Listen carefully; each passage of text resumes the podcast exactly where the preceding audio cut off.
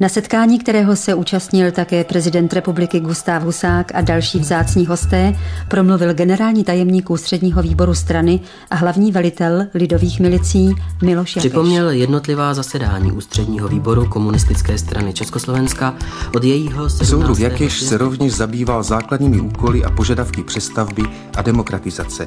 V této souvislosti zdůraznil.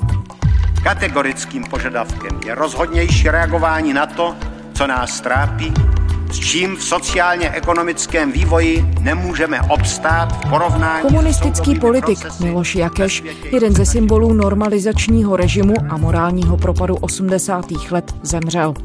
Jakou roli v pozdní fázi totality sehrál? A jak na prominentní osoby represivního komunistického režimu vlastně vzpomínat? O tom mluvíme se zakladatelem projektu Paměť národa Mikulášem Kroupou. Je čtvrtek, 16. července. Tady je Lenka Kabrhelová a Vinohradská 12. Spravodajský podcast Českého rozhlasu. Mikuláši, kdo byl Miloš Jakeš? Jaká byla jeho role za komunistického režimu? Tak můžeme to pojmout životopisně a říci si, byl to dělník, nadšený komunista, který vstoupil do strany v roce 1945. Byl to oddaný komunista ve smyslu ochotný k jakýmkoliv aktivitám, co po něm strana žádala. Vystudoval politickou školu v Moskvě, byl to tedy člověk, který v těch strukturách KSČ schvaloval všechny ty brutality 50. let té budovatelské fáze komunismu. Byl to člověk, který ale zase, když přišlo na uvolňování období, kdy se hodnotili 50. léta kriticky, tak to byl člověk, který se připojil k tomuto reformnímu křídlu. Byl to předseda té revizní a kontrolní komise UVKSČ.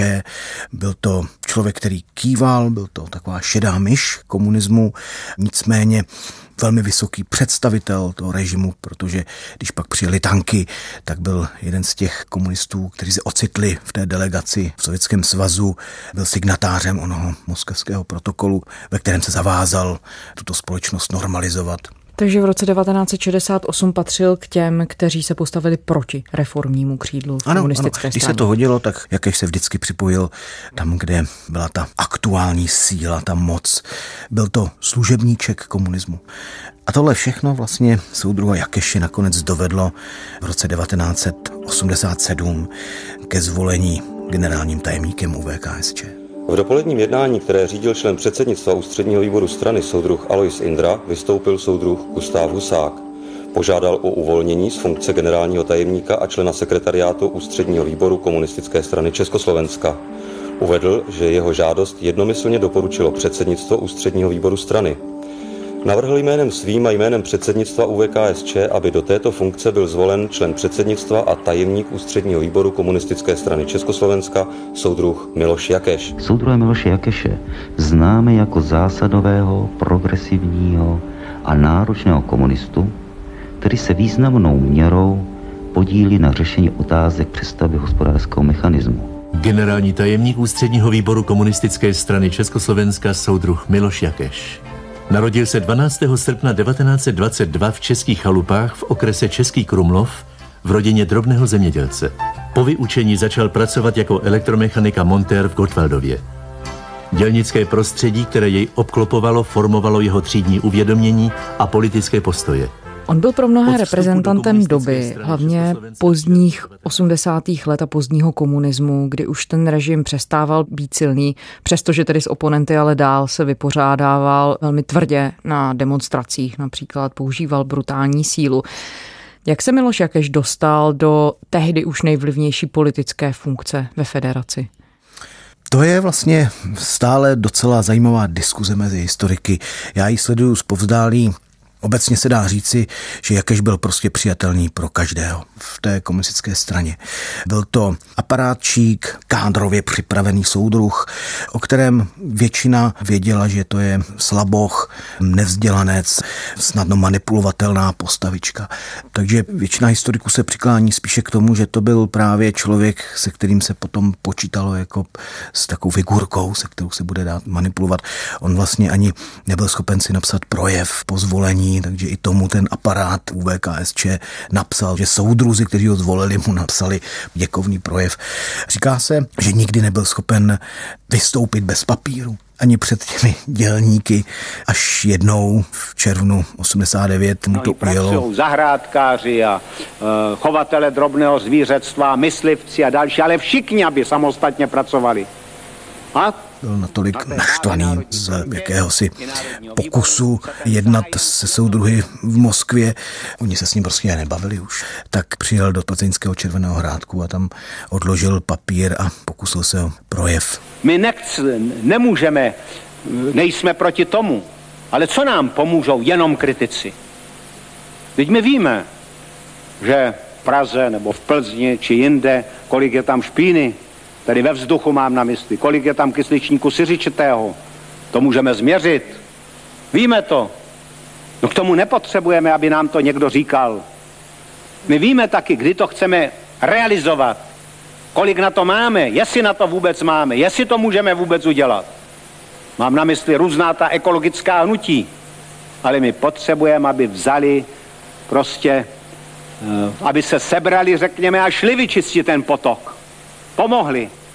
A ne, dělali demonstrace, chodili po náměstích a křičeli prostě uh, udělejte spalovnu, jinou spalovnu v Plzni nebo něco jiného takového. Bohužel, myslím si, že spoustu lidí si díky tomuto symbolu Jakeše představuje, že ten režim byl vlastně takový sranda komunismus. Když se člověk podívá na ten projev, tak je to opravdu velmi trapný, nesmyslný. On si plete pojmy, je tak zmagořený těmi frázemi soudružskými o budování a zároveň chce soudruhy informovat o těch platech těch hudebníků toho normalizačního režimu. Ty, ty umělci, kteří to podepsali, žádný z nás nebere takový platy prostě jako berou oni. Kteří zdorují nějakými podpisy pod nějakými protirežimními peticemi, jako právě Hanna Zagorová a další. No tak řekněme, paní Zagorová, je to milá holka, všechno. No ale ona už tři roky po sobě bere 600 tisíc každý rok. A další, ne 600, milion, dva miliony berou. Jandové a jiní. Každý rok. Ty náhodou neprotestovali. Ale mnozí z těch, Jak výrazně Miloš Jakéš z pozice generálního tajemníka UVKSČ přispíval k podobě toho, jak režim na konci těch 80. let jednal? Tak samozřejmě on měl velmi významnou rozhodovací funkci, nicméně byl to člověk, který se spíše věnoval návštěvám národních podniků a továren, putoval po té socialistické východní Evropě po různých konferencích a grémích. Já tam předčítal ty soudružské nesmyslné bláboli. V odpoledních hodinách navštívil soudruh Jakeš české lubkové a uhelné závody u Nového Strašecí. Při prohlídce závodu se soudruh Jakeš zajímal také o e, způsob oprav lomových zařízení a nákladních automobilů a vyptával se zejména na situaci zásobování náhradních dílů. No a co se dozvěděl? Já když no. jsem přišla to dva no to půl je, roku, Tatrovka, tak jsme měli takhle dodává. vysoko matky, podložky, všechno a dneska máme prázdné šuplíčky, co pak ty kluci mají dělat. A jak no. je možný, že za 40 let zjistíme, že máme starý stroj 40? Asi ty prostředky se ne vždycky dávaly tam a do těch odvětví, kde no to bylo třeba. To byla vina? Rozběhli jsme se do všech no. stran. No chyba, chyba samozřejmě, především je to centrále i těch, kteří to požadovali. No. Musíme asi víc každýho vést k zodpovědnosti za to, co dělá. A proč jsme k tomu přišli teprve teďko? No, abych řekl, ne, že jsme to nevěděli. Hodně se tolerovalo, jo. No ale Teďko dobře, to budeme dobře že se k tomu vůbec to došlo, no, než vůbec. Skutečná moc byla v rukou spíše takových lidí, jako byli náměstci ministerstva vnitra, pod které spadaly kontrarozvědné zpravodajské služby jako byl právě třeba Alois Lorenz. Dobrý večer, začíná pořad portréty. Téma Život a dílo prvního náměstka federálního ministerstva vnitra ČSSR, generála Aloise Lorence. Generál poručík inženýr Alois Lorenz, kandidát věd, od roku 1985 do prosince roku 1989 první náměstek federálního ministra vnitra Československé socialistické republiky, pověřený řízením státní bezpečnosti jako její náčelník, nejvyšší představitel, Ty jsi zmiňoval, že ten projev na Červeném hrádku může v lidech vyvolávat až takovou představu toho legračního komunismu nebo nějaké komičnosti. Občas se tomu asi říká gulášový komunismus. Když se podíváš na vzpomínky pamětníků, disidentů, lidí, kteří se kriticky stavěli vůči režimu v té době, jakým způsobem viděli Jakeše oni? Jako představitele legrační moci, anebo naopak jako člověka, který je nastrčený do čela velmi zásadního režimu, který dokáže brutální silou potlačovat své oponenty? Zcela otevřeně většina těchto lidí, se kterými mluvíme a kteří se zachovali statečně v té době normalizace, lidé, kteří podepsali třeba Chartu 77, se o Jakešovi vůbec nezmiňují. To je pro ně taková obskurní postavička, představitel toho režimu, jenom jakýsi vrcholek ledovce. To, co na ně skutečně doléhalo, byl ten všeobecný společenský marasmus, který byl všudy přítomný.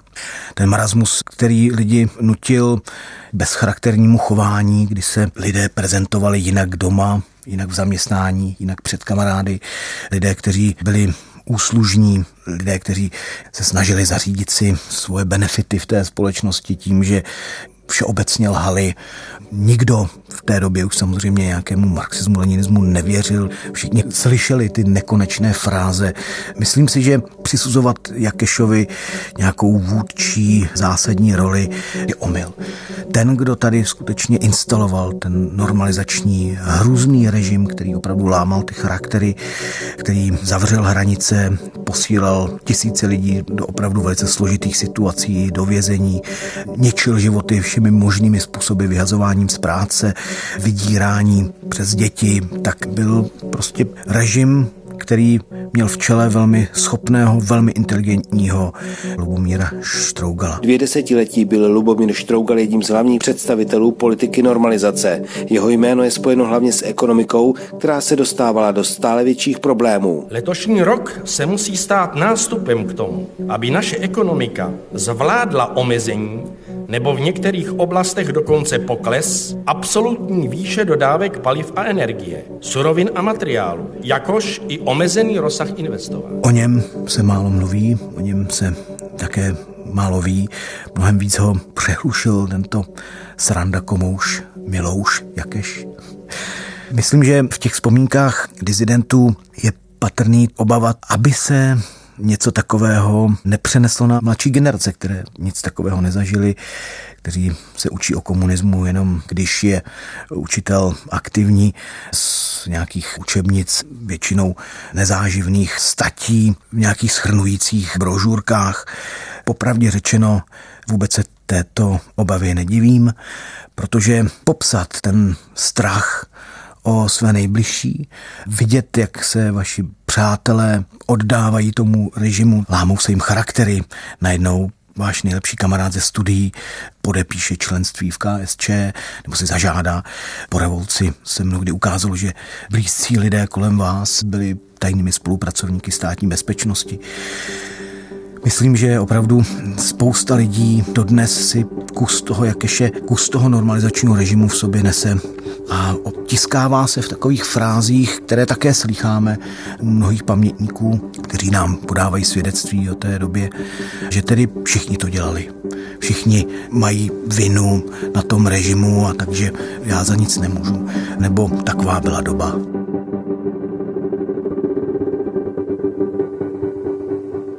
Mapování paměťové stopy se věnujete ve vašem projektu Paměť národa velice obsáhle. V tuhle chvíli už máte přes 11 tisíc svědectví různých lidí, kteří prožili totalitu, nejenom tedy komunistickou, ale i třeba nacistickou.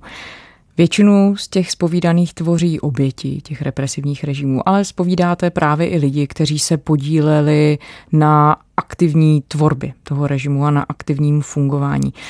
Co se tedy jejich prostřednictvím dozvídáme? Dá se to nějak schrnout?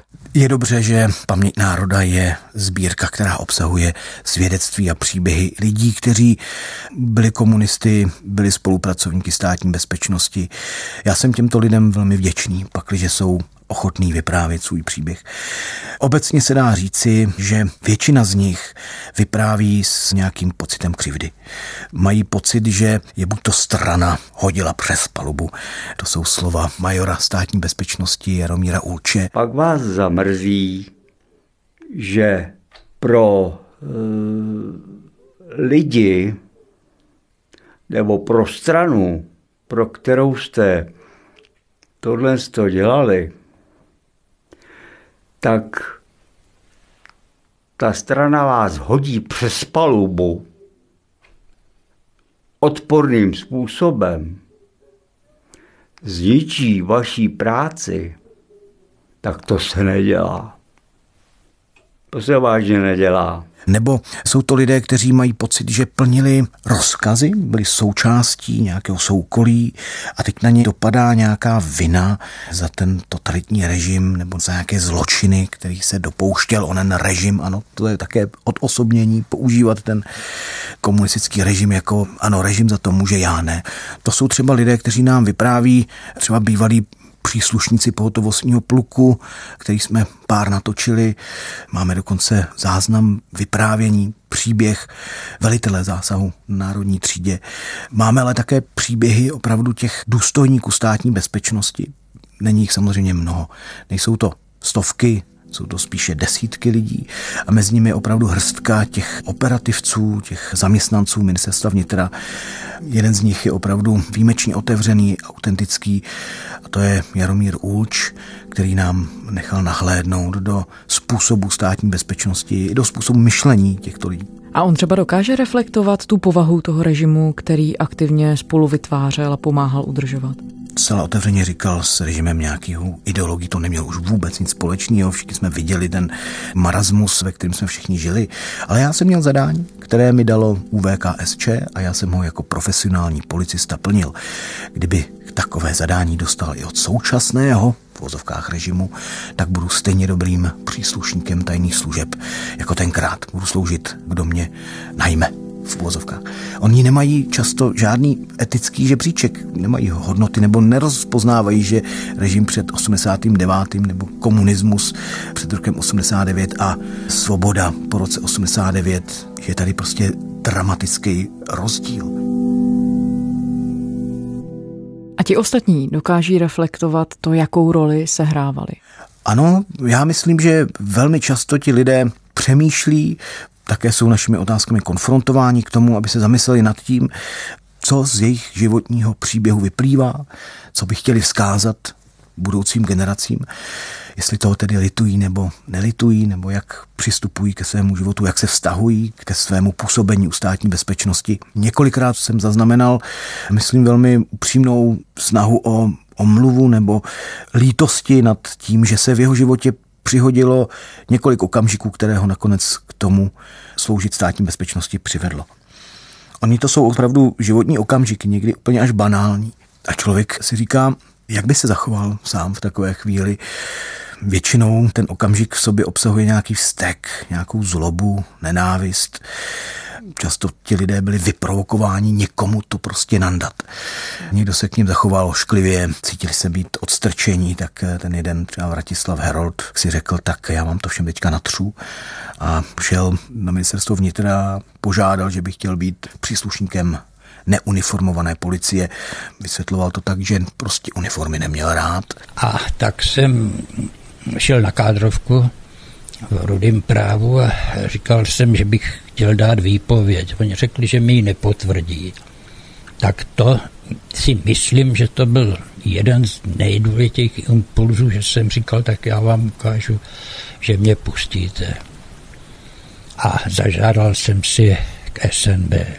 Mimochodem ten režim měl mechanismy, jak ty lidi opravdu sformovat, jak si ohlídat jejich lojalitu, jak si je jak přitáhnout k tomu, aby se podíleli na těch zločinech, byli součástí a věděli, že se od státní bezpečnosti nebo z těchto struktur prostě neodchází. Například tím, že poslali do Jachimovských dolů týrat vězně, nebo to byl přijímací procedura podobná vojně a podobně. Mikuláši, Ty desítky vzpomínek, které si zmiňoval od třeba agentů tajné služby a spolupracovníků STB, tak to jsou lidé zevnitř toho samotného represivního systému. Jak složité je zachytit vzpomínky lidí, kteří byli na vrcholu té normalizační pyramidy?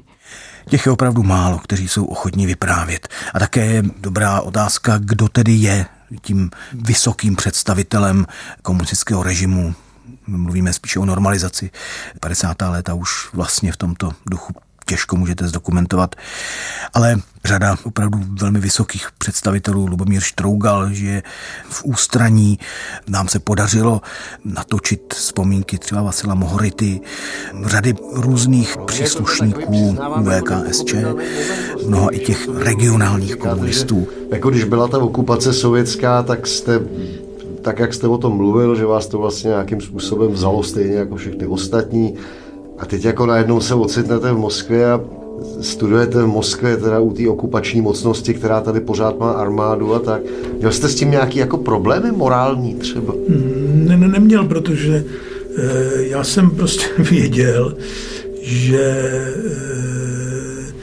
e, e, věci jsou a věci eh, probíhají a věci, eh, že to, že to prostě musí skončit dobře. Ale nutno říci, že rozpovídat je velice složité a funguje především to, když jim vysvětlíte velice otevřeně, že jde nám o to pochopit, poznat, jak to tenkrát bylo. Jakým způsobem reflektoval své působení na konci 80. let Miloš Jakeš vůbec celou svoji roli během toho režimu přijal někdy odpovědnost a třeba i politickou odpovědnost za to, jak ten režim normalizační fungoval? Rozhovoru pro paměť národa se Miloš Jakeš dlouho vyhýbal, nám se ho nepodařilo rozmluvit. Zkoušeli jsme to opravdu často a pravidelně. Vím, že hovořil s historiky, opravdu si vyžádal, že bude hovořit jenom s akademicky vzdělanými a také byl taky velmi přísný k publikování toho svého rozhovoru. Pamatuju si, že někdy před 15 lety to bylo. Historici z Ústavu pro soudobé dějiny představovali Centrum orální historie, co otevírali a novinářům, co tam přišli pouštěli na ukázku nějaké krátké pasáže z rozhovoru s Miloušem Jakešem. Samozřejmě byly i jiný představy, než aby to byl Jakeš. Byly třeba představy, aby to byl Štrougel, to bylo to křídlo vlastně kapka, kapek Štrougal. Dalo by se to říct pražský křídlo? Jako... Dá se říct, no. víceméně dá se říct. Křídlo pražský, že? jakýsi, který, jak, kde tu byla veliká, bych řekl, součinnost těchto dvou vedoucích funkcionářů, Kapka a toho Štrougala. A novináři si to nahráli ze vzduchu a byl z toho veliký průšvih. Jakež se ozval, že s tím absolutně nesouhlasí a tak dále. Tak to jenom echo, které jsem zaznamenal. Nám se ho prostě nepodařilo rozmluvit. Díky ale knize Vítězové a poražení, které vydalo Ústav pro soudobé dějiny, tak víme, jak svůj život reflektoval. On se především vymezoval k tomu, že něco mohl pro ten národ udělat lépe, že byl nástrojem jakýchsi temných sil pocházejících od státní bezpečnosti a že velká část těchto vysoce postavených včetně třeba právě Mohority, se kterým jsme pro paměť národa natáčeli a řady dalších, tak se klonil k takovým konspiračním teoriím, že listopad 89 nebyl žádným autentickým projevem studentů a lidí, kteří měli komunistů dost, ale že to bylo dlouho dopředu připravované státní bezpečností. Hlavním strujcem byl tedy Alois Lorenz, který za všechno může. Jak moc máme jako veřejnost na dobu represivních opatření a vůbec represivní povahy režimu vzpomínat právě skrze oči těch přímých aktérů, skrze oči těch, kteří ji budovali. Když jsou to třeba lidé, kteří ten totalitní režim tvořili a nebyli nikdy sami ochotni nahlednout to, že šlo o zločinný režim. V jaké formě bychom měli uchovávat jejich paměť? Máte vy na to odpověď? Já se domnívám, že i tito lidé mají svědectví, které pro poznání 20. století je důležité. Samozřejmě je dobré se inspirovat těmi hrdinskými velkými příběhy lidí statečných, kteří se zastávali lidských práv, kteří se postavili totalitnímu zločineckému komunistickému režimu. Nicméně pro porozumění, jak ten režim fungoval, jak ti lidé, kteří ten režim budovali, kteří se na něm přímo podíleli, kteří z něho také tyli, měli všechny benefity, jak přemýšleli. Právě na způsobu přemýšlení Miloše Jakeše vidíme, jak byl ten režim totálně vyprázdněný. Jak sám sebe nedokázal už naplnit myšlenkou. Tady nebylo už ani k čemu se vztahovat, že to byl vlastně takový jenom administrativní, hrůzný aparát, který si sešněrovával lidi do jedné obrovské lži. Já jsem tu otázkou mířila částečně i tam, jestli jsme schopni dobrat se toho, kde je hranice mezi snahou o pochopení té doby skrze třeba poslech člověka, který není schopný zreflektovat svoji roli v té době, ale kde je potom hranice mezi tím, že už legitimizujeme ty postupy, chování, kroky, které vlastně režim utvářeli, protože u toho není žádný vedlejší komentář, který by vysvětlil, k čemu konkrétnímu tohle všechno mohlo vést. Takové záznamy jsou samozřejmě pramenem, se kterým je potřeba také jako s pramenem pracovat. To znamená konfrontovat s dalšími zdroji. Na druhou stranu právě tito lidé dávají detaily z toho zákulisí. Mimo jiné vypovídají třeba o obrovském strachu, který sami pocitovali. Měli prostě strach z toho, že lidé kolem něj usilují o uvěznění, možné pronásledování vás samotných navíc u státní bezpečnosti i v těch strukturách KSČ, tak se rozkrádalo ve velkém. Finanční prostředky, materiální, opravdu tam to byly prostě normální mafiánské způsoby. No a ti lidé věděli, že kdokoliv může přijít obvinit vás a pak, když se znelíbíte, tak můžete taky jít do tepláku. Takže ano, tohle je vlastně nahlédnutí do i tohodle strachu. Oni často ten režim reflektují obecně, že chtěli dobro pro tento národ a že socialismus je vlastně nádherná myšlenka a usilovali o tu finální fázi bezstřídní společnosti, o ten komunismus, který se nikdy nastolit nepodařilo. Ale vedle toho vypráví poměrně velké detaily týkající se právě tohohle rozkrádání, způsob, jak se člověk pohyboval v těch strukturách strany a státní bezpečnosti. Třeba Jakeš byl mimochodem výjimečný v tom, on celkem celkem otevřeně v tom rozhovoru pro Ústav pro soudobé dějiny říká, že mu nejvíc vadilo, že ta Gorbačovská reforma lidem dává možnost kritizovat komunismus. Že najednou se lidi mohli začít projevovat svobodně. A on právě proti tomu bojoval, aby se ten národ nerozdělil. A jeho nejvyšší, největší hodnotou byla ta jednota národa. Když nás vrátím ještě k té debatě o reflexi minulosti, což je velká kapitola, kterou vy se tedy vlastně zabýváte v paměti národa, tak kde jsme tedy 30 let po konci eh, normalizačního komunistického režimu? Dokážeme pochopit, na čem byl ten režim vlastně zorganizovaný, anebo se stává to, že po těch 30 letech se některé ty metody postupy chování legitimizují? Já myslím, že už v 90. letech společnost dokázala pojmenovat, v čem normalizace byla hrůzná, jaké podmínky pro jednotlivce vytvořila. Ten zásadní rozdíl byl, že lidé před 89. v tom režimu prostě nebyli svobodní. Nebyli svobodní, nemohli svobodně cestovat, nemohli svobodně vstupovat do politických stran, nemohli svobodně volit, nemohli se svobodně projevovat, svobodně psát, svobodně si vybrat knížky, které chtějí číst. Všechno toto vlastně najednou po 89. možné bylo. Dnešní generace tento zásadní změnu jaksi nevnímá, protože žije v té svobodě. Nemá nad sebou žádného pána.